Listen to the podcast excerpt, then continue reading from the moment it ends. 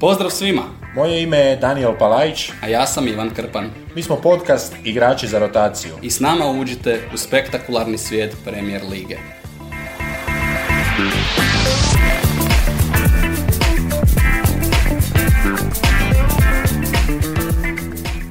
Prva epizoda serijala Poznati navijaju, moram odmah sam sebe ispraviti na startu, ovo nije drugi e, dio niti nekakav nastavak, ovo je jednako pravni dio naše štorije o londonskim placima, naravno Chelsea ef ce. E, s nama je Nemanja Cvijanović, osoba vrlo širokih vidika, raznovrsnih vještina, uspješan programer, powerlifter, lovac, homebrewer, gitarist ili ex-gitarist, zapravo band je ex. Tako je. E, prije svega suprug, otac, veliki prijatelj, e, riječima Vedrana Badžuna, dobar si čovjek, čovjek kompa, demon ti ne sjedi na ramenu. Dobrodošao prijatelju, kako je? Hvala na pozivu, hvala na ovom lijepom uvodu, evo, dobro je. Jedva čekam da napadnemo teme. E, moramo otkriti i da je Nemanja bio svojevrsni slušatelj Zero, jer je dao blagoslov za ovaj naš podcast, rekao da to uh, mora ići van, da se nemamo što razmišljati, dao još neke odlične ideje, pa evo i službena zahvala Igrača za rotaciju. Dobro ćeš kotirati kod naših sponzora. E, ciljamo na sponzore isto tako većinom ili pivovare, ili zapravo samo pivovare. Engleske pivovare, ove sa stadiona su nam uh, vrlo drage. Ili, ili španjolske pivovare isto tako, zapravo bilo koju pivovaru, ali... Ima, ima kod nas dobrih, vjerujte, a imamo i neke veze. Naš vremeplov, mi smo danas rekli da je ovo nekakav vreme, vremeplov u romantična vremena, mi sami sebi tako budimo uspomene kroz naše prijatelje koji su posebno pratili neki klub, ali e, imali smo danas jednu poprilično mlađu e, navijačicu Chelsea, jedanaest godina je razlike, pa će i u epizodi biti dosta tih kontrasta, tako da krećemo sa jednom, za mene, fascinantnom erom ovoga kluba. Klub koji je, kako smo i pričali u našim najavama i analizama, strašno interesantan, ali ova era prije dolaska Romana Abramovića, jedno sedam osam godina prije, je sama za sebe zaslužuje vjerojatno podcast i vjerujem da je to era gdje počinje i tvoja ljubav sa tim klubom. Je, to je, to je vrijeme kad počinje taj drugi uspon Chelsea, kad Chelsea postaje klub koji upisuje se malo čvršćim slojima u engleski nogomet i u europski, tada već, da ja se tad nekad, tad, tad sežu moja prva navijačka sjećanja i gledanje nogometa, kao i sva djeca vjerojatno uz oca. Bila je tada petica kod nas ili tako nešto i onda ono, znaš, kad si dijete voliš ono što voli tata, a tata je ono bio u Zolu zaljubljen, pa tako i ja. Zola je bio tad ono za engleski nogomet nešto novo, potpuno. Lik koji nije nabio loptu, koji je ono znao nešto, znao predribla, znao zabiti slobodnjak i tako, i onda je to bilo ono, bilo zanimljivo za gledat. Pa tako sam i ja ono, kad sam bio dijete, došao u školu i rekao, eto ja navijam za Chelsea. Iako u danas, otkad je Abramović došao, jel, Svi, svi današnji navijači Chelsea su, jer tako, navijaju otkad je Abramović tu, pa tako onda i meni rijetko ko vjeruje da sam ja prije Abramovića navio, pa onda ono, za potrebe nekih diskusija može se reći i otkad je Abramović došao, nema me ništa protiv toga. Jesi se za Abramovića nečkao kad je dolazio ili? Evo, ima, zašto, bio sam ja ključ zapravo u početku na njega, tad je bila, ne znam koliko je to istinita priča, e, Abramović je kao bio isto veliki zaljubljenik u Zolu, dok Zola nije bio baš pretjerano sretan sa Abramovićem. I kad je Abramović došao u Chelsea, Zola je tad otišao, jel? U Cagliari, mislim. I ono, to je Abramovića jako naljutilo, on je bio čak spreman kupiti Cagliari, ako se ja ne da, ono, da zadrži Zolu, ali ono, Zola je imao neki džentlmenski dogovor. Stalkao ga je. Da, da, da, i ono, on je rekao da... Nije on bio baš sretan s tim i tad se isto su bile priče o ruskom novcu i tak dalje. Tako da, bio sam ljut jer ono, ja sam tad kao dijete imao neku predodžbu kao da je Abramović potero Zolu iz Chelsea i onda mi nije baš sjeo na prvu. Ali kad su krenili, jel, igrači dolaziti, trofeji, nekako se to oprostilo.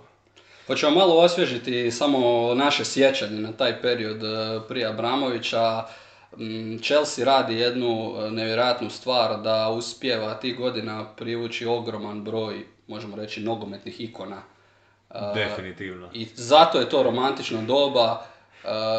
Ja se ne bih čudio da su na tisuće ljudi u Hrvatskoj baš tada, različite generacije, i ove naše možda nešto starije, jer dolaze igrači koji su tada za nas, a znaš kako je bilo, nisi baš znao sve igrače, nije se to moglo pratiti na takav način, eventualno koja utakmica, teletekst, novine, ali ovi koji dolaze u Chelsea, za njih svi znaju. Dolazi prvo Ruud Gullit, a to je direktno povezano s onim Bosmanovim pravilom, tu, se, tu su se otvorila vrata, onda ona tri Talijana, Di Matteo, Zola i Viali, uh, Marcel Desailly uh, nakon toga, i za mene uh, jedna nevjerojatna stvar koju sam zapravo, danas sam se podsjetio, Chelsea ima tri uzastopna igrača trenera. Glenn Hoddle, uh, Ruud Gullit i Gianluca Viali, s tim da i Gullit i Viali sebe stavljaju u da. igru u nekim bitnim utakmicama, pogotovo Viali. Da, imaju, vjeruju si, jel? Kako ćeš gledati ako ne se... Evo, nisam znao za ovog prvog, ali da, Gullit i Viali su bili igra... došli su kao igrači, pa su bili treneri. Gullit je čak nešto i osvojio, jel? Neki... Ne, Viali, Viali se ne osvajao trofeja, možemo, to je... Um, kada pričamo na koji se način navijači Chelsea mogu obraniti i recimo reći mi nismo isti kao City. Da, da. Uh, bilo je tu nešto trofeja to, tih godina. To je, legi, to je legitiman argument.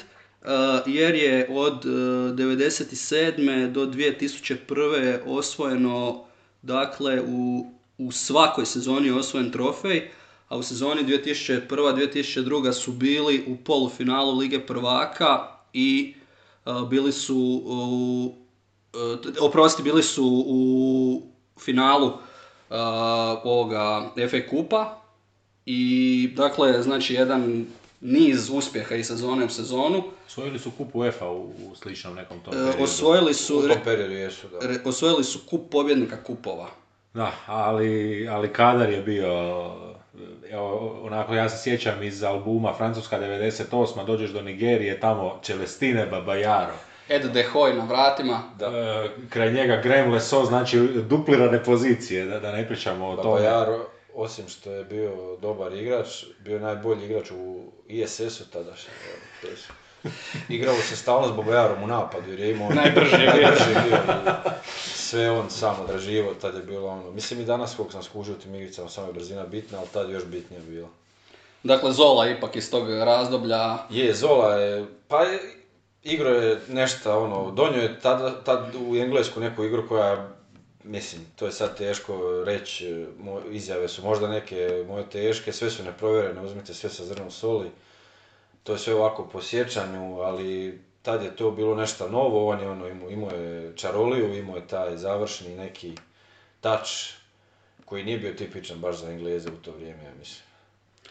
I kraj nekako te ere, dolazak, početak i kraj Claudia Ranierija. Ranieri dolazi još u klub u kojem je, dakle, bivši predsjednik, pa onda radi jedan dio, ja mislim, i pod Abramovićem, ali tada, osim ovih e, internacionalnih zvijezda i zvučnih imena, Chelsea radi neke velike transfere. E, Jimmy Floyd Hasselbaink doveden za tada dvadeset dva i pol milijuna eura iz Atletico Madrida, Mario Stanić stigao te iste godine, Gudjonsson, i onda sljedeće godine novi val transfera, neki od tih igrača će dočekati i novo vodstvo kluba i nove trenere, između ostalih te dvije tisuće prve, dakle ovo je bilo dvije tisuće do dvije tisuće prve, Lampard uh, iz West Hama, dolaze tu još neki zanimljivi igrači, Zenden, uh, Emmanuel Petit i William Gallas. Ali zanimljivo je baš to kao što se rekao, ono, to su sve imena, koliko god su tad bili u to doba igrači u svom nekom primu ili ne, ali su bili zvu, zvučna imena i očito se igrao na, na tu kartu. Ali to je imalo z, z, svoju posljedicu također, jer zato je došlo do prodaje, Chelsea se našao u ogromnim financijskim problemima. Tadašnji vlasnik, ne znam kako se zvao, je morao prodati klub. Oni su zapravo jedna američka priča.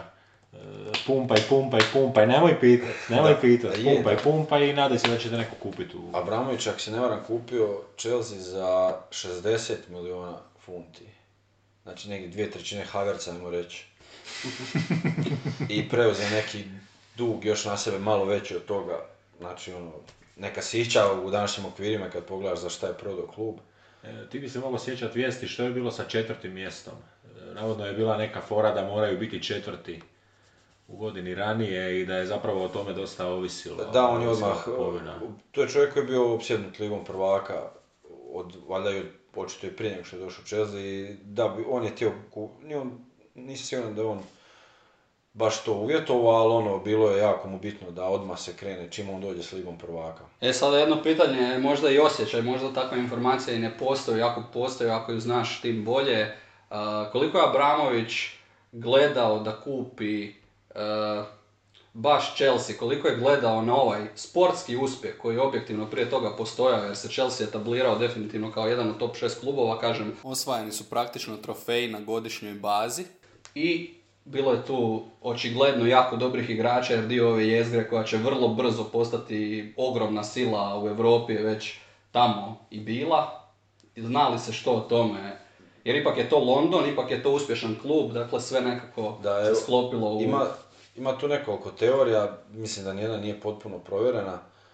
Jedna je ta, što sam rekao, da je bio jako zavljen u Zolu i da je htio ono, imati klub gdje on igra, pa zato je htio kupiti Cagliari na, naknadno. To mi malo onako ipak prenategnuto, baš tolike novce i ta, takav biznis uh, okružiti oko jednog igrača koji je bio u svojim završnim godinama karijere.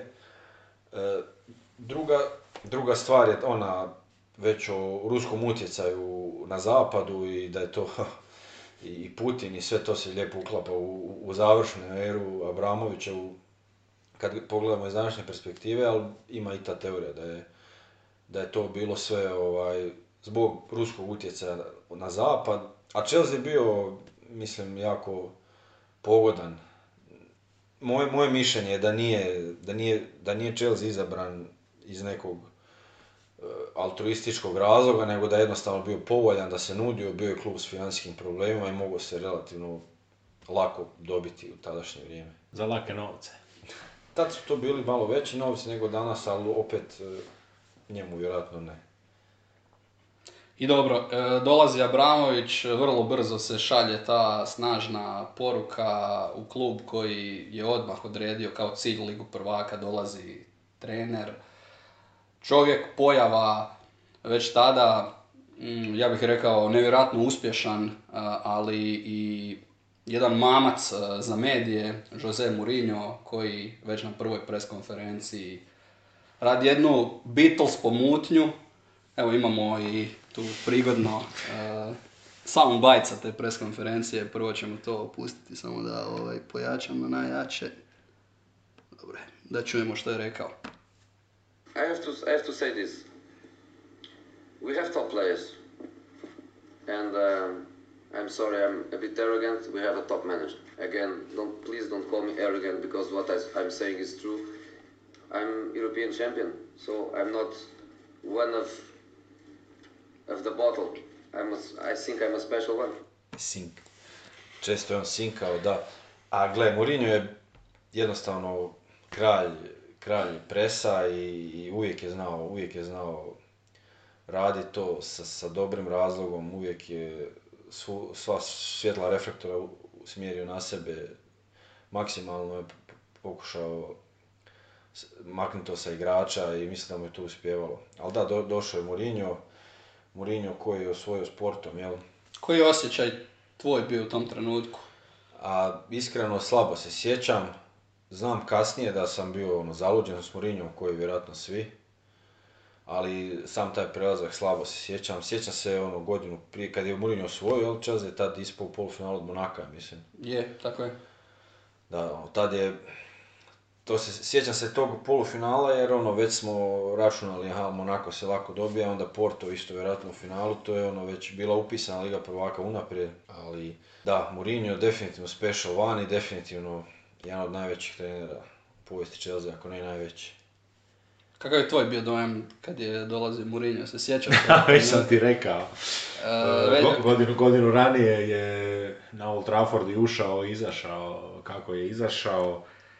pa onda gol, ako se ne varam gol, ili Bosingo, ili tako netko zabio na, na Old Traffordu kada je Porto izbacio Manchester.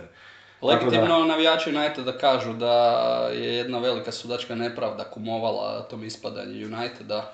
Da, imamo, je, imamo dva, tri ispadanja imamo. Tako. Je, i, tad nije bilo vara i ono, koji danas u Ligi prvaka kad da bi osvojio to, to nenormalne se stvari moraju potrefiti, nije dovoljna samo kvaliteta. Isto je bilo i tad, samo što si tad imao tu isto puno veću, puno veći input od sudaca koji su mogli namjerno ili nenamjerno pogriješiti, ali da, Mourinhova Liga prvaka sportom ima nekoliko vrlo, vrlo sumnjivih situacija. A moj osjećaj, iako ovaj čovjek na ovoj press konferenciji gotovo doslovno blista, a, savršeno uglađen, markantan, bez problema mogu reći zgodan muškarac, briljantin je u kosi, ali on je tada za mene bio jedna zastrašujuća figura. A, bio sam daleko od nekakvog ljubitelja Chelsea, ali taj čovjek je meni ulijevao strah u kosti, jer bilo koja momčad koju sam tada simpatizirao, kada bih pomislio kako će to biti protiv toga Josea Mourinha, to je bilo zastrašujuće i brzo se dokazalo da to stvarno je tako, jer taj Chelsea prve dvije godine je jedan valjak, zastrašujući valjak koji je pregazio je, konkurenciju mislim, u Premier Ligi. Je takav čovjek koji tako puca od samopouzdanja i kad još to e, pokaže na terenu, onda naravno da, da se protivnici boje toga i da, i Chelsea je to i dokazao. Dvije, naslov jedan za drugim, dvije godine gdje su bili nedvojbeni prvaci obje godine, gdje su se postavili mnogi rekordi i defanzivni prije svega, koji još danas stoje, ja mislim, broj primljenih golova, nešto ono, smiješno, devet golova u cijeloj sezoni ili šesnaest, tako nešto. I, i tad je trebao biti srušen Invincibles, kad City se izgubilo u nekoj fliti, to je, to je ovaj, neprezano. Znaš ko je dao gol? Za City, ne znam. Anelka. Anelka. Iz penala. Gdje taj nije igrao. Ovaj, tako da, da, ali te dvije sezone su bile ono, briljantne i to je ono nešto što je, šta je Abramović postavio neke temelje sljedećim godinama. Mourinho, i za tebe, vjerujem, možda i omiljena figura iz čitave te Abramovićere, vjerujem da bi ga stavio kao trenera broj jedan. Definitivno i, i, i, i na, od svih otkaza Abramovićih definitivno najgori otkaz. Danas se svi ovaj, čude nad ovim e, Tuchelovim otkazom, ali ono, nije ni top tri. Daj mi reci, jesi, jesi više Chelsea pratio kroz, kroz tako prizmu trenera, obzirom da su se mijenjali kroz te godine, ili više kroz prizmu, neću reći kapetana, jer vjerujem da, da nije ti kapetan bio omiljeni igrač uvijek. Da, pa ja sam bio navijač Chelsea uvijek i ono, bio sam, ajmo reći, volio sam sve trenere, kako bi rekao, brzo bi se zaljubio novog trenera i ono, slijepo bi mu vjerovao i svaki trener kad bi dobio otkaz, ja, rijetko kad sam ja bio ovaj, sretan za kad bi trener dobio otkaz, bio sam uvijek uvjeren da je to bilo prerano, da mu je trebalo se dati šanse, da bi došao novi. I Chelsea je taka čudna mašina gdje nenormalno puno uspjeha se postiglo s takim sumanutim načinom rada i, i otkazivanjem trenera, gdje onda zapitaš se zapravo ko je tu lud, jer ono, bilo koji drugi klub koji tako mijenja trenere ko čarape, nema ni približno uspjehe takve. Najčešće bi, kad bi došao novi trener, ta godina polučila neke uspjehe i onda se nisi imao šta buniti kad dođe novi trener. Treba što više mijenjati svaki tjedan, dva, onaj pozitivni šok, to treba uvesti, da... Ili da svaki igrač bude jedan mjesec trener. Taka je logika nekad je bila, kad je Mateo svojio Ligu prvaka, dobio otkaz. Pa li postoji jedan klub da je imao tri uzastopna igrača trenera, evo to ćemo pokušati provjeriti. Možda neki argentinski ili brazilski. U nižim ligama, vjerojatno.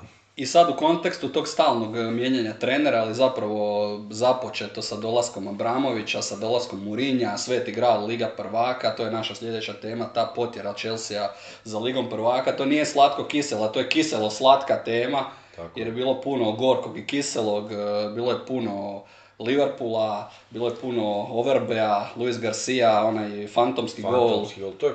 Mislim, Liverpool je... United uh, u finalu, prosti, da. Gdje je Chelsea bolja ekipa, uh, Terry se poskliznuo, sjećam se Igor Štimac govori, ovo će Terry sigurno zabiti, Štimac tada analitičar. Drogba, koji je dobio crveni. E, Drogbin crveni, tako je. Koji je trebao pucat peti penal. Da, taj Liverpool tih godina je koštao Mourinja posao, posla, jer Chelsea je dvije godine zaradom ispod od Liverpoola, jednom na penala, ako se ne varam, jednom je taj fantomski gol, jedan gol u jedan nula u ukupnom. Rafa Benitez oba puta, crna mačka. Rafa Benitez, da, sručnjak za kupove, tad, tad koji Mourinju mu je ležao tadašnji nogomet, bio je, ne moš reći, mačak je bio za te kupove, ali da, Chelsea objektivno, a subjektivno pogotovo, tad najbolja ekipa u Europi, ne uzima tu ligu prvaka, jel?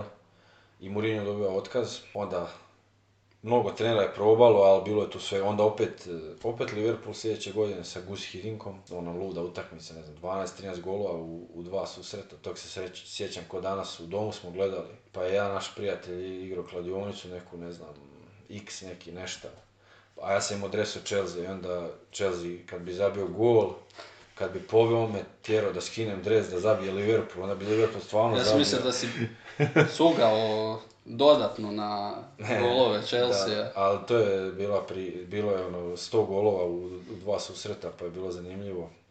I onda kad je napokon se pobjedio taj Liverpool, onda je u finalu, to što smo već rekli, dvije tisuće devete. ako se ne varam. Osma.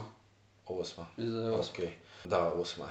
E, sjećam se točno gdje sam tad bio, e, nisam gledao to finale, eto kao veliki navijač Chelsea, ali imali smo neka pametnija posla tad. Tadašnja moja djevojka, današnja supruga, imala, bila je maturantica, onda bili smo vani. Norijada. Da, da, bila Norijada.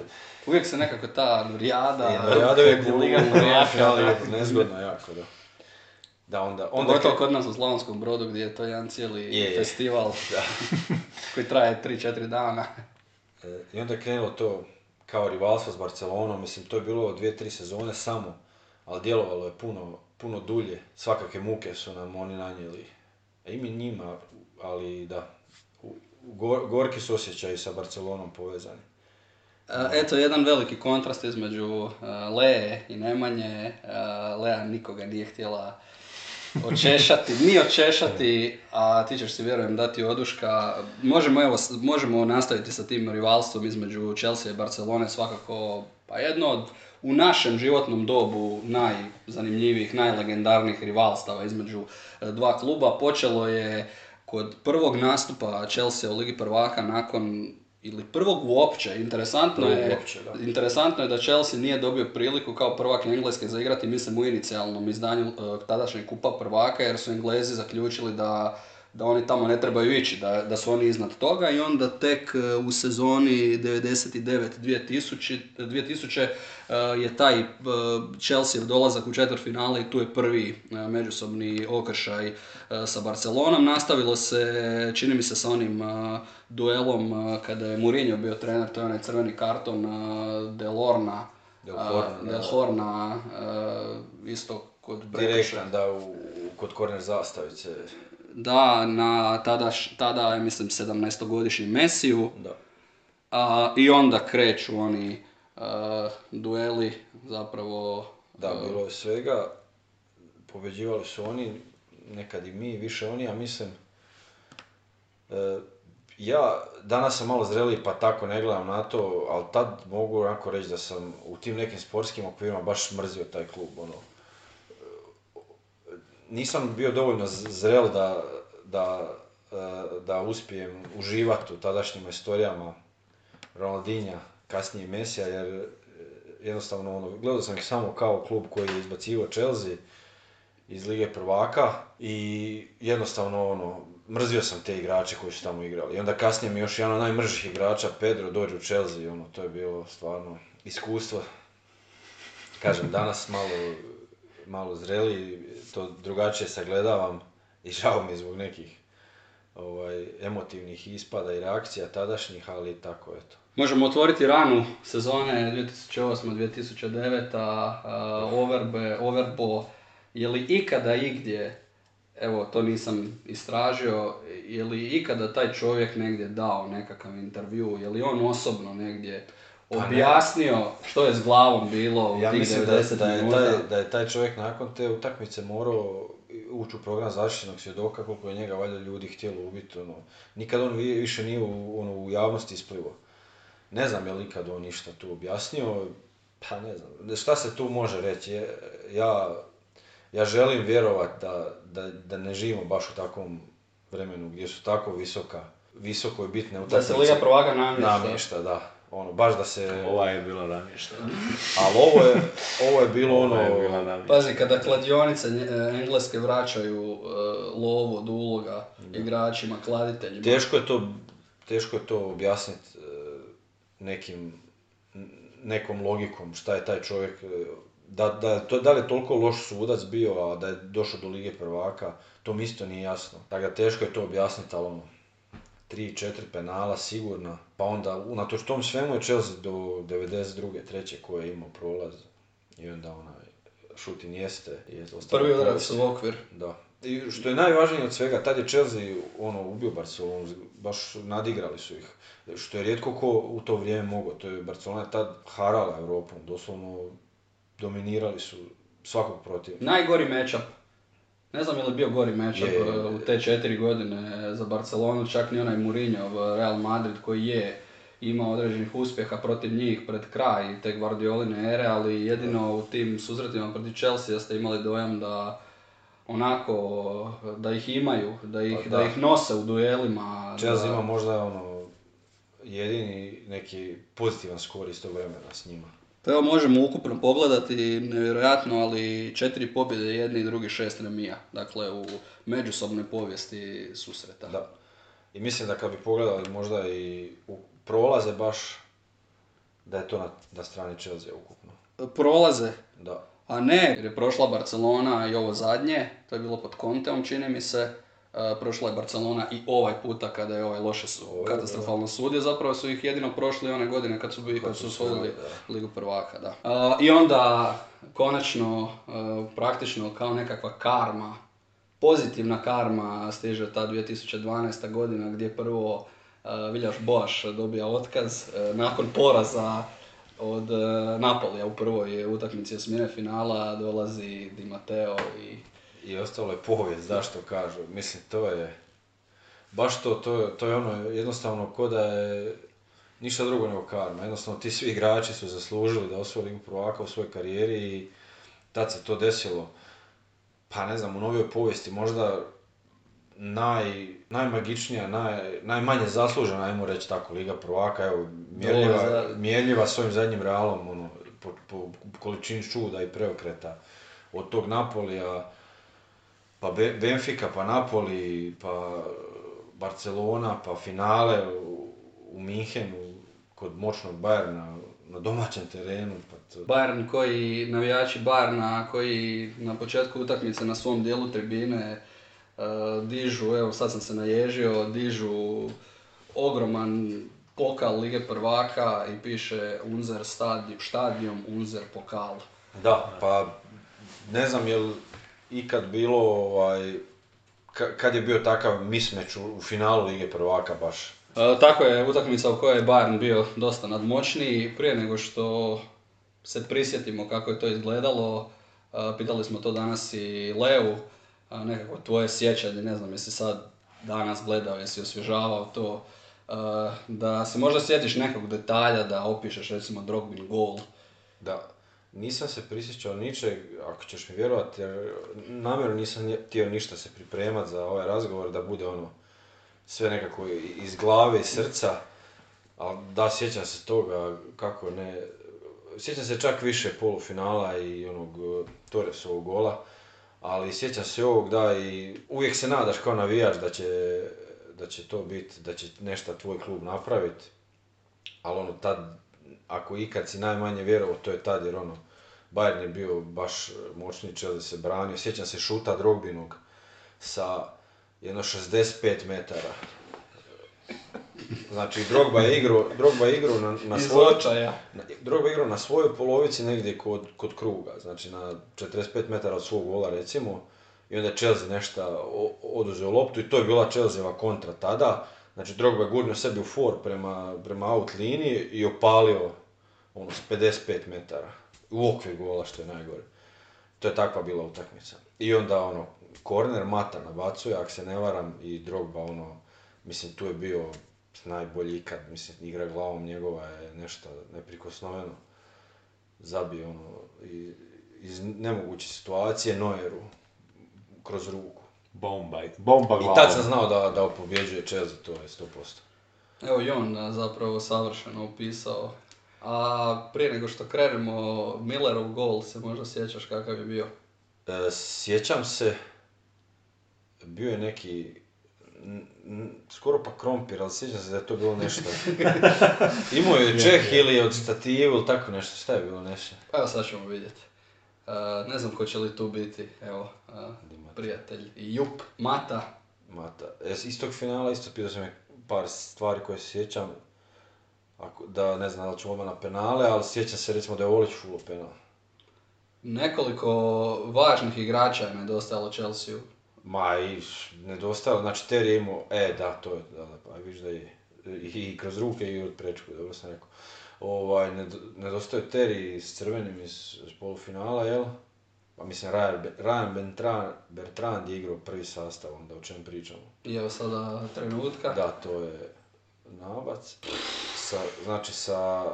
Sto puta vidiš i sto puta isto. Da, ne možeš.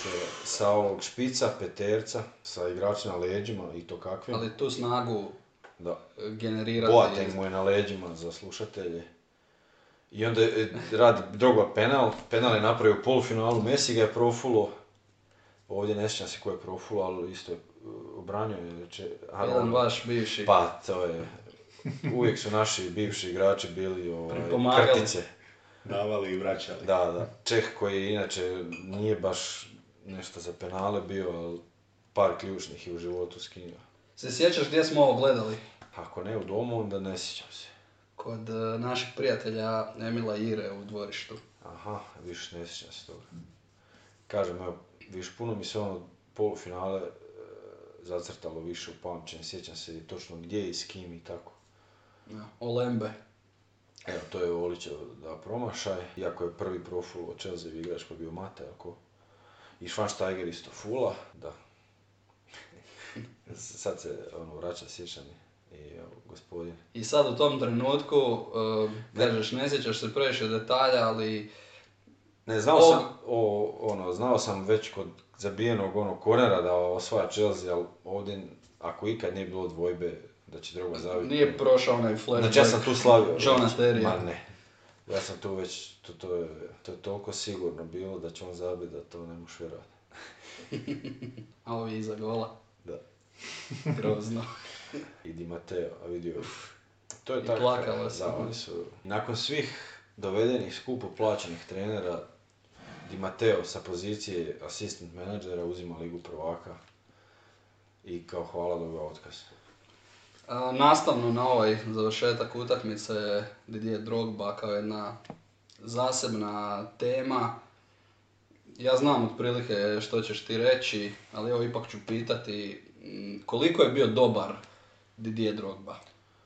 Da, mislim za kontekst treba reći da je Drogba meni najdraži Chelsea igrač uz Zolu, jel? Ali Drogba mi je draži postao kasnije jer bio je... Drogba je bio jako dobar napadač, on je kroz sezonu znao imati uspone padova, pogotovo puno je ozljeda njega, puno je ozljeda vuku karijeru Chelsea. On je u pet šest godina u Chelsea možda dvije skupio kompletne sezone i tad je zabio ono trideset plus golova obe.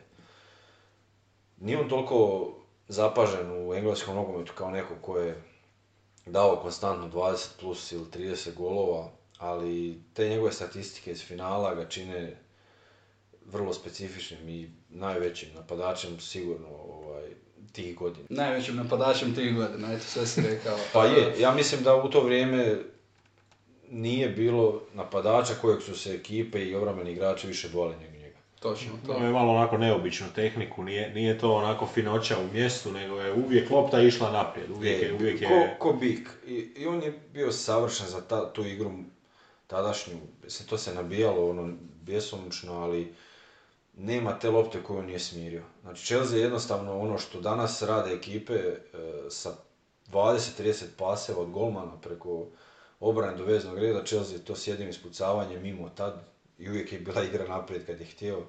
On je to primio na prsa čak i imao u posjedu.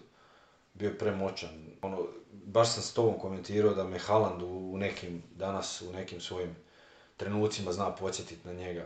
Kad se igrači odbijaju od njega ili kad on samo trči ravno, a ovih ko da nema. Ali onaj trenutak ipak na stranu Drogbe, nekakav sprint duel gdje imaš dojam da je čovjek tvrd, da to boli, da, to, da je toliko tvrd da boli ući u taj duel i tu ga niko nikad nije uspio dobiti. Da, vidiš da ono, ide, ide obrambeni igrač njega udarit, ali ništa ne dobije s tim osim što sebe možda malo ozlijedi. Čovjek koji je imao i preko pedeset premijerligaških asistencija. Da. U prilog tome koliko je bio i... I većina Lampardu, vjerojatno. Da, rekao si, spomenuo si finala, certificirani klač igrač, devet golova u Chelsea finalima, dovoljno za legendarni status, da je samo te golove dao. Da, i ne, još važnije, dao je u svakoj utakmici koji igra valjda protiv Arsenala bar jedan gol. Znači, mrzio Arsenal iz dna duše, ono, i zato je bio pravi Chelsea-evac, jel? Pa već tu možemo onda skočiti na pitanje omraženi klubovi, ali sada na otoku. Rekli smo Barcelona, crna lista. Da, da, Daniel ali... je poznat kao jedan hejter Arsenala iz tih godina. Da. Svih godina. E, sad, koja je Svih tvoja godina. Lista? Ja znam da imaš listu. I, lista je, da. I prije i danas. Je, standardno su tu Arsenal i Tottenham. I to je pogotovo ovaj, užitak pratiti zadnjih godina kad su uvjerljivo loši od Chelsea. I ono, ali to rivalstvo s Arsenalom, koje je zapravo rivalstvo samo u očima navijača, jer kad pogledaš neki biznis između tih klubova, oni jako lijepo surađuju i financijski i razmjenom igrača i tako dalje, ali nama navijačima je i Drogbi, jer Arsenal daleko najomraženiji i najviše volimo ovaj, pobijediti ih. Zato ne volimo, za njih par godina se taj, tu je znao je dobit nas Arsenal tu i tamo, zadnjih recimo tri četiri godine, ali prije to bilo ono, ide se po tri boda, kao i na ovaj three point lane. To, to su upisani bodovi bili. Mislim, Tottenham ima još goru statistiku protiv Chelsea. To, to, to kad staviš na papir nešto, zvuči nevjerojatno koliko nisu uzeli onako boda godinama. Nismo imali smo najavu deset jedanaest utakmica. Jedna pobjeda na Stamford Bridgeu u zadnjih trideset sedam nastupa ili trideset osam sad, s tim da je e, kod te pobjede ovaj Dele Alli zabio dva gola glavom, a Conte je bio trener Chelsea. Da, eto. eto Conte je uspio izgubiti. Pa valjda ono Norvić ima bolju statistiku. A Conte je gubio onda stalno i od Tuhela, kao trener Tottenhama. Da. Conte voli čovjek izgubiti ono. Da, njega smo preskočili, malo nezasluženo, ali da. Pa ne, doći ćemo i na Antonija Contea, ne, nemaš, nemaš brige, e, šta smo rekli, dakle, Arsenal i Tottenham, ali još netko iz današnjeg vremena. Više zapravo mislim u kontekstu... Liverpool... Ali ne kao rival, e, pa, Chelsea... Kažem, ne... to s Liverpoolom je krenulo s tim ligama prvakama i ono, uvijek se Liverpool, Liverpoola krivilo zašto je Mourinho dobio otkaz. Ali Liverpool valjda mrzi svako ko ne navija za Liverpool danas, ono, to je, to je nije javna tajna. Ja, dobro, možda malo ove godine se to opustilo jer računaju svi bit će loši ove godine pa ne treba. Pa da, nema potrebe. Ali kad se potreba ukaže, svi smo tu spremni. Već smo dosta zapravo i načeli tu temu o tom ludom klubu koji stalno mijenja trenere. Evo jedna pitalica zapravo za sve nas, ja ću maknuti ovaj tab gdje je to izlistano, da pokušamo nakon Claudija Ranierija kronološki poredati trenere Chelsea. Kad... Ili Jose Mourinho, znamo da je bio prvi. Sad kad budem znao, ono, ispašću kao fanatik, ne, evo, evo, nema šanse da znam. Evo, probaj. Evo, ja, probaj sam se, ja sam se pripremio pa te znam, pa da. Iskontrolirat ćemo. Što ne budeš znao, mi ćemo uskočiti, evo. Mislim, ja, ja sam gotovo siguran da znam sve, ali... Toliko ih je bilo da... Znam ih sigurno sve nabrojat, ali kronološki da nisam siguran. Dobro, poslije Mourinha. E... Mijenja ga čovjek zbog kojeg se Mourinho Bush zapravo... Hill, iz... Ne, čovjek zbog kojeg se Mourinho i zakačio. Avram Grant. Da, Avram Grant. Avram Grant koji je bio drugi u svemu. Sa ono, najboljom ekipom u Europi. Izgubio sva finala. Bio drugi u ligi. Izgubio finale Lige prvaka. Finale F A Kupa, finale Liga Kupa. Mislim da je bio drugi u svemu zajedno s Balakom koji je drugi u svemu cijeli život. Dobro, idemo dalje. dolazi onda... Skolar, jel? To je bila neslavna epizoda od par mjeseci. To je, ne znam kom je to palo na pamet, ali baš onako u stilu Chelsea-a. To je bio onaj period, valjda, uh, želimo nešto drugčije od Mourinha. Tad je krenula priča da se kao, ok, Mourinho sve, ali igra se, ono, igra se obrambeno, želimo mi malo napadat, želi se zabijat golove, bla bla bla. Uh, nakon Skolarija, da li odmah, da li odmah dolazi... Pa onaj poznati Chelsea-evski obrat u tijeku jedne sezone gdje dolazi trener, samo što Hiddink ima Overboa u toj sezoni. Da, tad je Hiddink. Hiddink je bio taj koji je završavao ovaj sezone kad je trebalo uskočiti. I onda nakon njega tada Ancelotti došao. Ancelotti koji je jedan od onih mojih top tri nezasluženih otkaza. Tad je Chelsea igrao stvarno u Abramovićevoj eri, vjerojatno napadački najozbiljiviji nogomet. Isto čovjek koji je do, dobio otkaz za drugo mjesto. Dobio otkaz isključivo na temelju toga što nije osvojio Ligu prvaka. I onda, da li, onda, da li je tu ovaj Viljaš Boaš? Je. Je Viljaš Boaš. Viljaš Boaš. To, to su bile kao priče o malom Mourinhu. Pokazalo se da nije ni približan kalibar trenera kao Mourinho. Njegovu sezonu završava Di Matteo, to smo znali, već smo rekli. I Di Matteo dobio otkaz i tad dolazi, to je dvije tisuće dvanaesta, jel? Je li to drugi stant Mourinho već ili nije? Ne, on je petnaeste šesnaeste se vratio. Ko... Mislim da je do Contea premostio Jose. Ne, ne, ne. Znao sam ja, ali sam išao provjeriti Rafa Benitez. A Benitez u tom... Više, da to... to da. Ostali su mu dužni pa su mu rekli... To sam valjda potisnuo. Ne znam, mislim... mislim. Kladio bih se da Benitez je možda od ovih svih trenera zadnji na listi po da, za njega, omiljenosti. Tako je, za njega jedino valjda mogu reći da ono, nisam, ono, nisam ga volio od, od svih trenera. I, i, i Viljaša Boasa sam bio sam ono, entuzijastičan kao da to je ono, baby Mourinho. Sjećam se slike kako drži loptu na out liniji. On i ista poza Mourinhova, to je po internetu vrtilo se. Uglavnom, e, nakon Beniteza, Jose, Beniteza, drugi, Jose puta. drugi put, opet čovjek uzima ligu, nevjerojatno nešto. Ali onda se, sve više se skraće onaj period gdje te Mourinhove metode prolaze, da. Radi s nekim novim igračima, toksično je bilo. Da, sezon nakon, nakon toga je ono kaos, bili su koji deseti, deseti da, da. Ono, to je užas bio i onda dolazi Conte, jel? Da. Conte. Mislim da je bio jedan čovjek, ali to, to, to nećemo ni navoditi jer je onaj takozvani interim trener Steve uh, Holland koji je vodio... A, Holland, da, on je bio dugo asistent. I onda... I Gus. I Gus Hiddink prije Conte, a tako je opet Gus Hiddink. Da, i onda Conte, to je treći top tri nezasluženi otkaz, čovjek koji je uveo revoluciju u Englesku ligu sa back tri, gubili smo tri nula od Arsenala, ulazi Alonso, čovjek koji je napravio svjetske kalibre igrača od Alonsa, ubojice by the way i Viktora Mozesa. Mozesa je vukao gdje god je išao, igrao mu. Mozes je bio pod Conteom, ono, kad gledaš te utakmice, bio je ono, jedan najboljih igrača na svijetu tad, mislim, to je glupo zvuči, ali to tako bilo. Na svijetu? Pa ono, u ligi, ajmo reći.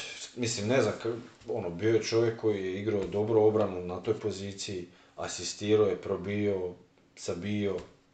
Sve moguće bio. Ne možeš gledati kako neki sustav može jednostavno pasati igraču. I da, Conte dobio otkaz isto nakon nekih... A mislim, Conte nije to bilo samo u Chelsea takvi problemi. Svađa s upravom, nije dobio igrače koje je htio, svađa sa slačionicom, Willianom prije svega. I danas pamtimo Willianovu sliku na, na Instagramu kad slave neki trofej, a on stavio nekog uh, smajlja da se Conte ne vidi. Tad su još bila pitanja kao s kim se to Conte svađa, ali tad je bilo jasno. A fight između Contea i Mourinha, kako si ga ti doživio, u čijem korneru, pretpostavljam u Chelsea-evom, u Conteovom? U Contea i Mourinha ili... Contea i Mourinha, da. Koji je fight? Pa fight kad je Conte bio trener Chelsea, a Mourinho je bio, je bio u Unitedu. United, ne sjećam se baš toga iskreno. Ona preskonferencija gdje Conte govori da je Mourinho dementan jer se ne sjeća da je on takve stvari radio prvi, to ponašanje aha, aha. bez kulture i klase. Da. Ma, da. Ne, ne treba ići u medijske ovaj, svađe sa Mourinhom, to je unaprijed izgubljena utakmica. E, e, poslije Contea Sarri dolazi, to, tad, tad su se velike nade po, polagale u neki novi Chelsea, u novi sustav.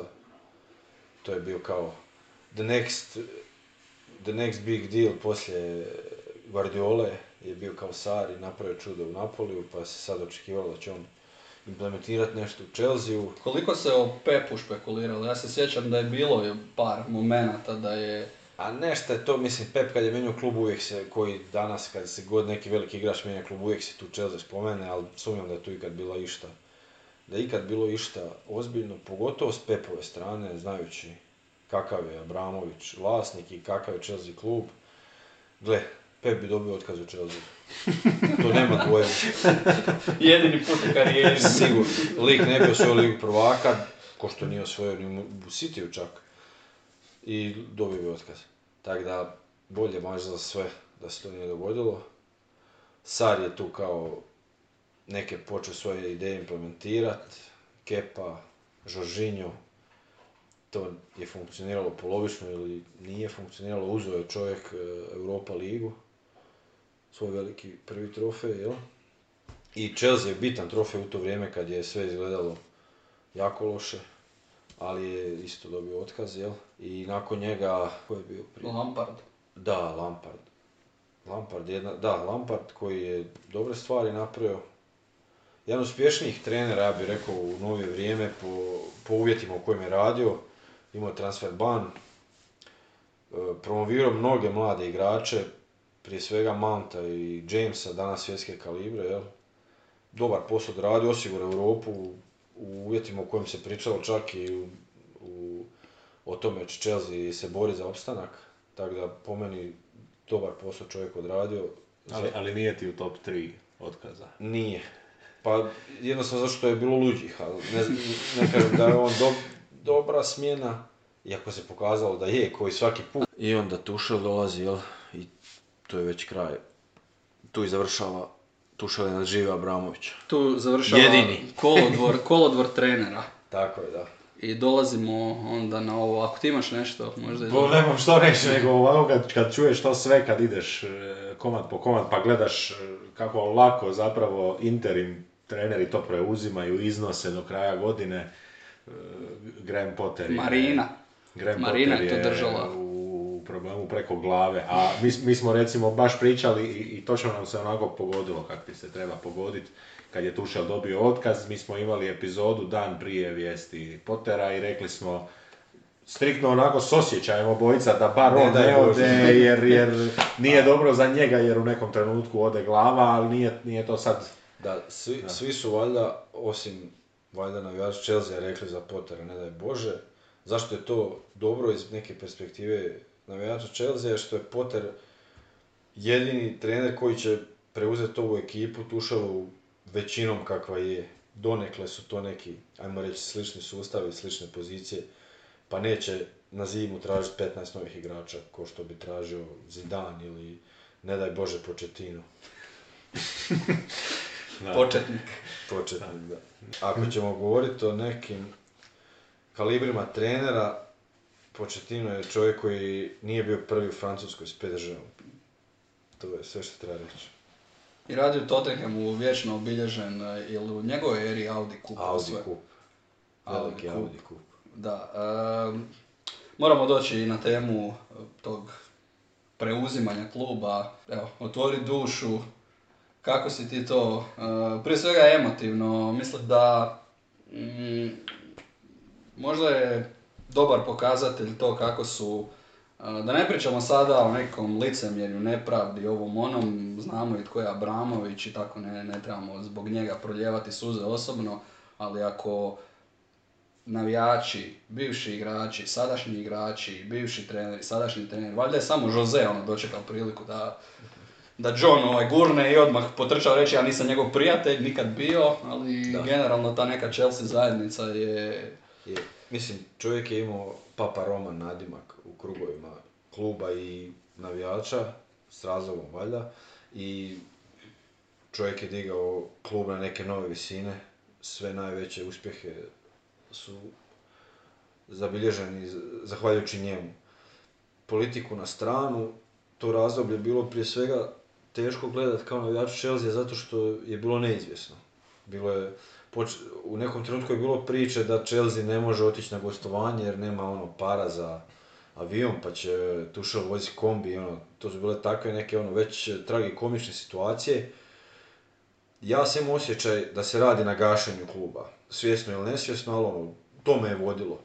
Na kraju kako je ovo završilo je bolje nego što sam ono zamišljao u najboljim, najoptimističnijim scenarijima, ali taj period je bio težak i posljedice će se osjećati još.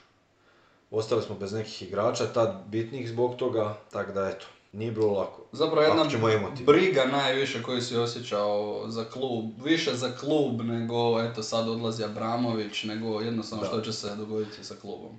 Ni, nisam se ja, kao što ti kažeš, u jednom trenutku brinio za Abramovića, da će njemu biti teško, ni da će njega bolj što će ostati bez tih par milijardi, pitanje da li je ostao i tako dalje. Ali da, za klub je bilo, bilo upitno što će se desiti. Bili su, mislim, bio je tak, ono, svojevrsni Lex Agrokor u Britaniji se napravio za Chelsea, da se to sad ono, kao, ono, morate se prodati do tad, ako se ne prodate do tad, onda će biti ovako, sad imate dvadeset funti, idete na gostovanje, pa ne smiješ prodavati dresove odjednom, pa kao, sponzor smije, sponzor ne smije, pa ono, to je bio kaos neviđeni. Niko valjda više nije znao šta se radi i iz kojih razloga, pa onda sad to sve, kad e, pomisliš da je to bio, da je to sve bila motivacija da se kao, kako da kažem, da se ono... Spusti cijena.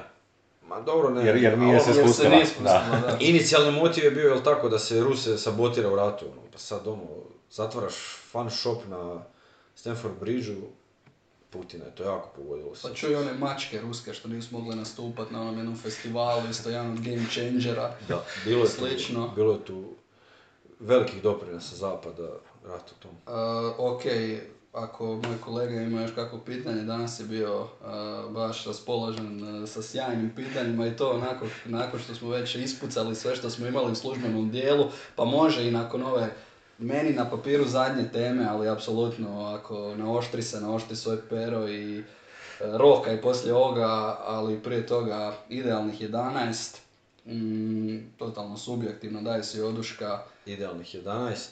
Iz te čitave L R E, da, može ja... i prije, može i Zola biti od tih... Da, a Zola, Zola mora, mora ono, ali evo, od Zole pa na ovamo idealnih jedanaest. Golman, Čeh, mislim tu nema dvojbe. Možemo za svaku poziciju neki honorable mention reći. Fantazija možemo, da. Da.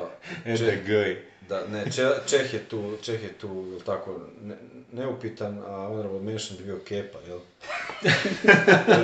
Četvrti trener igrač. Re, reci samo, reci samo omiljeni trenutak, jer ja sam gledao onu utakmicu kad je on odbio izaći van. Da, da. To kaže, to je četvrti da. Trener igrač u ovom nizu i, mislim, genijalan potez, šta reći, ali to je bila neka konfuzija velika, tako da...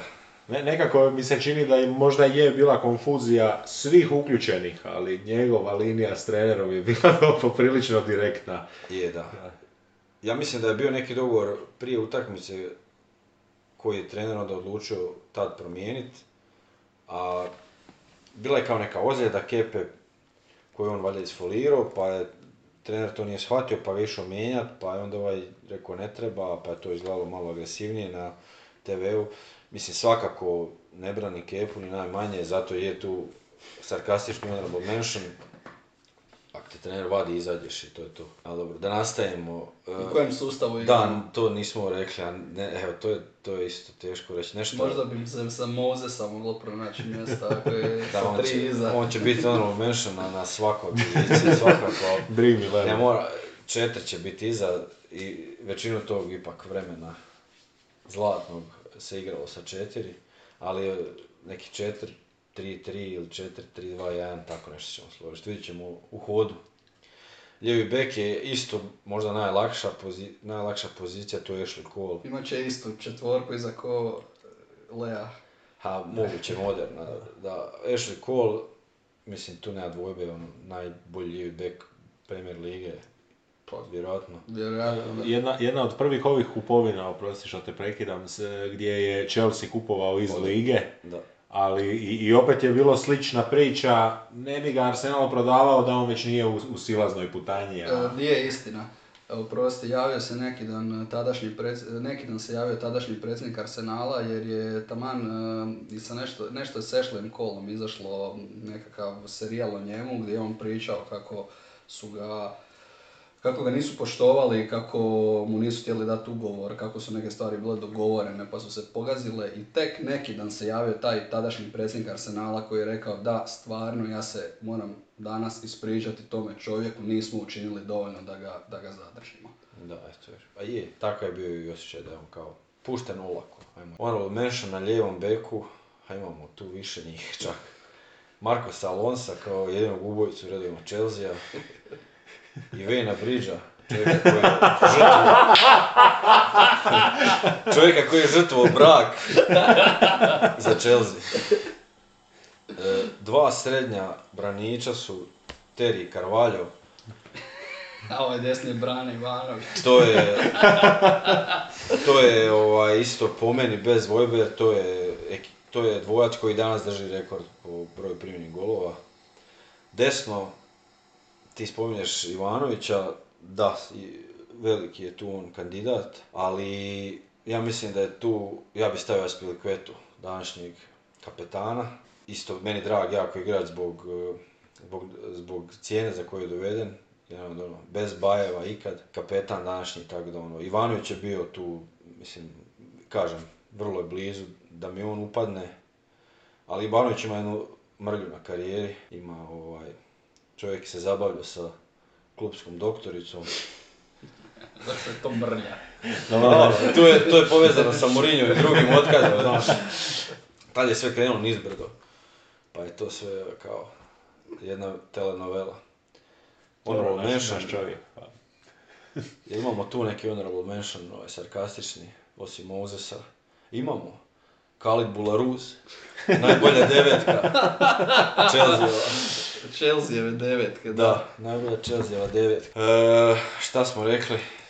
Ne, moramo staviti Makelelea, mislim čovjek koji je izmislio poziciju. Onda imaš dva ozbiljna honorable mentiona.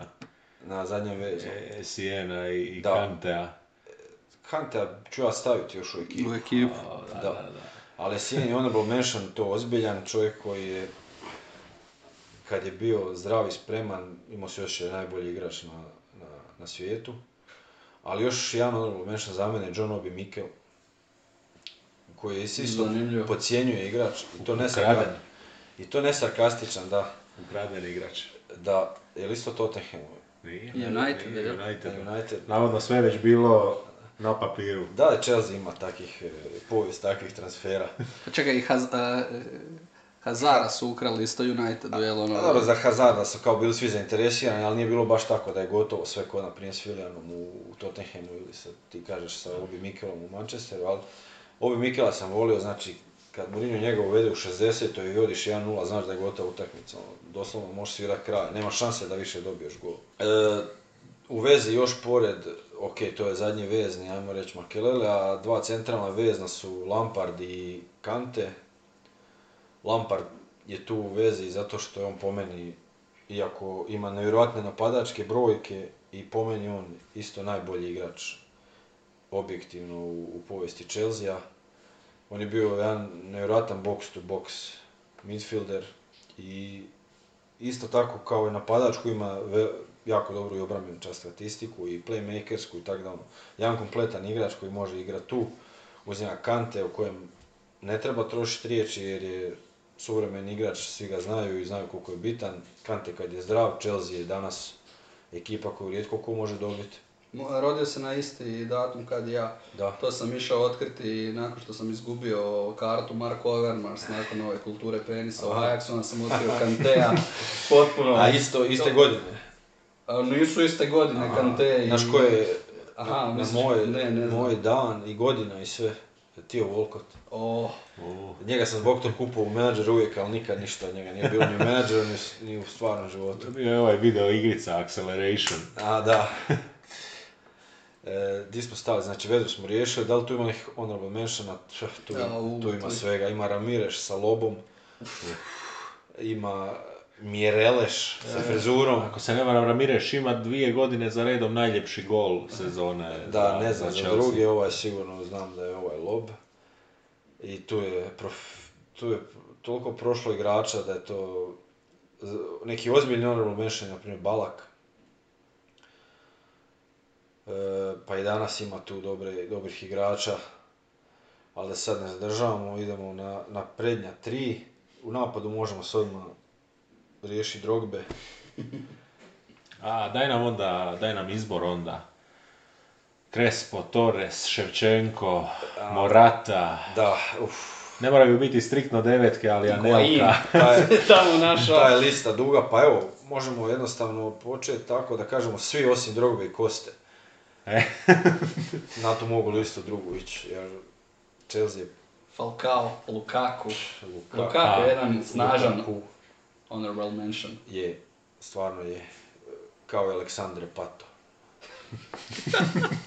Ali od ozbiljnih igrača tu jedino ko može e, konkurirati Drogbi i Diego Costa, koji je imao tu nevjerojatan spel kad su igrali oni Fabregas. Fabregas, evo, za revezni red, na primjer, imao je, držao je do, do sad, do, do, Bru, do De Bruyne, ali do nekog rekord po broju asistencija, mislim, u Premier ligi, tako da fantastičan igrač i u Chelsea-u, a i prije. E, sad od ova dva koja brane leđa napadaču, jednom smo rekli Zoli da ostavimo mjesto i, osta, i ostaje nam Hazard, nemamo šta drugo. Iako fali mjesta za recimo Robena, koji u onom prvom Mourinhovom spelu je bio najbolji igrač i zvijer, ali jednostavno polomila ga je Premier liga.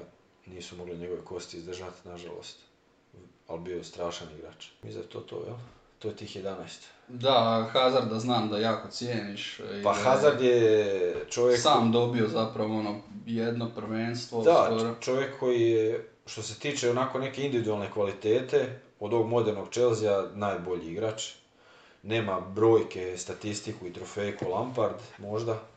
Ali što se tiče neke individualne kvalitete, definitivno najbolji igrač. Držao je Chelsea sam mnogo sezona, sve je ovisilo o njemu, svi napadi su išli preko njega, ne, ne nekom e, taktičkom, lošom idejom trenera, nego jednostavno nije bilo druge opcije. Čovjek je toliko odskakao kvalitetom i bio je ono, mislim, igrao je u eri Cristiana i Messija, ali bio je top tri, top pet igrača na svijetu svojevremeno kad je bio u formi, sigurno. Nevjerojatan igrač. Pa sjećam se debija Hazardov, mislim da je zabio gol, imao dvije asistencije ili dvije asistencije i gol i ono.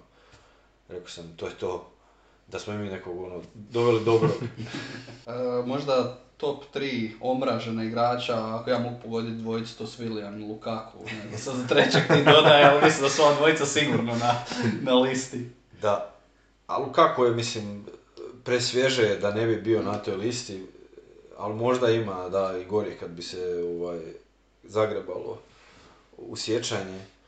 Willian je, je jedan od njih. Ja ga, mislim, treneri su ga volili, zahvalan igrač, trčao je ko budala u obranu. I, ali ja ga nisam volio, on kad dobije loptu, znaš da ništa od toga. Nikad nije imao zadnji, zadnji potez, uvijek je tušio loptu, tako da nisam ga volio, eto, jednostavno. Opet, s druge strane, nikad mu ne možeš to zaboraviti što je sjebo Tottenham. Ali eto, na terenu me, me živcirao i to mu se ne može oprostiti. A tre, da sad ovako još nekog, ba mislim, u, u ovih napadača ima omraženih koliko hoćeš. Moratu nisam volio nešto posebno. Općenito, ne može sad nekog ono imati omraženog iz nekog, ali kad neko se ne trudi ili tak nešto, onda njega ne ciniš. To te najviše zapravo izluđuje igrača za koje imaš dojam. Da, evo Ziješ danas recimo, od današnje ekipe, imaš dojam da ono, da ne želi biti tu, da, da ne zna zašto je tu, da je tu, da odrađuje samo. Mislim, znam ja da su oni svi profesionalci, ali ono, vidiš, vidiš se kad neko daje sedamdeset posto, a kad neko daje devedeset posto. Kad neko klikne s tim klubom. Meni je, meni je Riyad Mahrez u toj, u točno toj kategoriji, gdje, gdje ga vidiš jednostavno svaki puta kad dođe lopta koliko je on na njoj mekan, koliko on nju osjeća, gura, prima, ali... Da, on, on će kao probat nešto, ali ako ne uspije nije da ga to nešto sekira sad. To je, to je taj tip igrača, takih je bilo, ono, nažalost u Chelsea-u, ali od ovih trenutne ekipe tu je Ziješ. Moje zadnje pitanje, ti se slobodno nadoveži, malo pogled na recimo ovu sezonu Chelsea i općenito ovu sezonu Premier lige, možeš ukratko, recimo kako vidiš Chelsea, nekakvi kratkoročni ciljevi, što bi tebe osobno zadovoljilo i što misliš ove sezone u Premier ligi, nekako predviđanje uh, ishoda prvenstva, prvaci i, i oni koji odlaze u ligu prvaka i možda tko ispada, evo. Da, uh, što se tiče Chelsea, sad teško je, nalazimo se na nekom, u nekom trenutku kad je teško išta pametno reći. Potter je došao, odigrao jednu utakmicu, nakon jednog dana ne možeš ništa ocijeniti po tome. I onda je umrla kraljica, hvala Bogu, rekli bi navijači Chelsea, jer to je ostavilo neka tri četiri tjedna Potteru da malo ipak trenira s tom ekipom. Sad ćemo vidjeti u sljedeća dva kola na što to liči. Chelsea ima definitivno kvalitetu, igračku za top četiri, ali da li će to ostvariti, ovisi o puno faktora, najviše o tome kako će trener to posložiti na brzinu, jer realno treba to na brzinu posložiti. Deseti mjesec Chelsea ima devet utakmica, ako se ne varam, tako da nema tu puno prostora za, za privikavanje. Čeka nas najčudnija sezona ikad s ovim e, svjetskim prvenstvom u Kataru, Kataru, kako se kaže. To je nepostojano A. Da, koje ovdje ipak postoji. E, pitaj Boga šta će tu biti, šta će biti od onog dvanaestog mjeseca najluđeg u Premier ligi što bude, kako će biti nakon nove godine, šta će događati. Tako da, teško je predviđati, bar evo za Chelsea, ja se nadam ovaj, top četiri i kao predviđam da će biti Chelsea top četiri. E, na drugim frontama, a mislim ono, Liga prvaka već opasno visi i igraju se sva kola do, do, ka, do Katara zbog toga, jel tak da ako se nešto brzo ne poduzme, moglo bi se tu ispasti iz grupe, nadam se da neće, jel, a onda ako se prođe grupa, nakon zime, ako se to posloži, svašta je moguće, jer znamo svi kakva je Liga prvaka, ne kažem da je Chelsea... I kakav je Chelsea? Da, Chelsea ono, najveći uspjeh je postigao u najvećem kaosu, jel? Što je priča više protiv njih. Da, što se tiče lige, mislim da je tu City ono petnaest plus bodova, ostavlja sve. Mislim da, nažalost, po navijače Arsenala, Arsenal će, ako do veljače izdrži, ali ono, biće teška borba za četvrto mjesto, biće opet, opet će biti top četiri iz lava u Engleskoj, standardna priča gdje će se ono biti, svako će se truditi svim silama da ispadne iz top četiri. A moja prognoza za top četiri konačna bi bila e, City, Liverpool, ipak, ipak, Chelsea i Tottenham. United nikako. United, šta su oni ukrompirali do sada? Neće tako dugo moći. Tako da, da, teška borba za Europa ligu između Arsenala i, i, i Manchestera kao i prijašnjih godina, po meni. To je malo i navijački, ali mislim, navijački i mora biti. Da, tko ispada? Ispada šta se nadam ili šta mislim. Ne znam, nadam se Aston Villa da ispada. I ja isto. Osim ako ode Gerrard brzo, onda mi boli briga. E, nadam se da Everton ne ispada. E, a Nottingham Forest... Leicester ostaje. Ha, Leicester ako ubrzo promijene trenera, ali ako ubrzo ne promijene trenera, to opasno visi, nažalost, po njih. Znači visi. Visi, visi opasno. Loš kadar. Loš kadar, mislim, sličan problem ko Evertonu, to sad ni, ni glave ni repa. Ono, imaju tog Lamparda koji to nešto kao... A to neki duh je u Evertonu, kod ovih je raspad sistema. Da, tako je. Da, ono, ja mislim da u Leicesteru onako sad većina ekipe ono, je sad ko Fofana, ono, ili čekaju da se prodaju ili da ispadnu pa da ih otpuste ili tako da se nešto desi. Onak, istekne ugovor. Mislim da onak niko tamo sad ne gleda, ono naš kad te pitaju ono, gdje se vidiš za pet godina, mislim da se niko ne vidi tamo, da niko tamo ne kaže vidim se u Leicesteru. Ono. Petoljetka. Da. I ono, ostalo je teško prognozirati jer je tek počelo, a za opstanak je jedna, dvije pobjede, te ono, par mjesta. Vjerojatno, ne, ne, vjerojatno neki od ovih što su ušli, ovaj, neki Bournemouth ili Nottingham Forest, teško mi je zamisliti da jedni Bor, i drugi da, ostali. Ja mislim da će Nottingham Forest jer ono, četrdeset pet igrača su doveli. Ja, ja mislim da će Bournemouth i dalje. Bez pa, možda oboje čak. Ili nekako i Brentford isto. Da, to... skupljaju, ali, ali oni mi se čine kao ona, ona kontra Arsenala, oni će zapravo dohvatiti ono što im ja se mislim predviđalo. Da Brentford da... će imati neku krizu, ali neće imati krizu da se bore za ostanak. Da, ali... mislim da oni nisu toliko baš dobri da bi po nekim premier ligaškim kriterijima opstali sa ovakvom formom, ali da će biti takva velika gužva na začelju da će oni se spasiti. Da. To je momčad koja bi onako u Italiji bila sigurno deseta, da. Bez, bez ikakvog problema, malo iza, sprint naprijed, ostavi loptu protivniku. Bi, biće gužva na zadnja četiri pet mjesta i bit će gužva na drugom do sedmom, a ovo između, malo je ostalo, neće biti baš, bit će veliki gap između te dvije grupe. To je moja prognoza. Eto, što se mene tiče i više nego hvala ti, bio je užitak popričati s tobom, čekamo rezultate, čekamo možda i neki trofej Chelsea, onda ponovno radimo podcast i nadamo se za godinu dana da ćemo neku kamericu namjestiti, pa eto.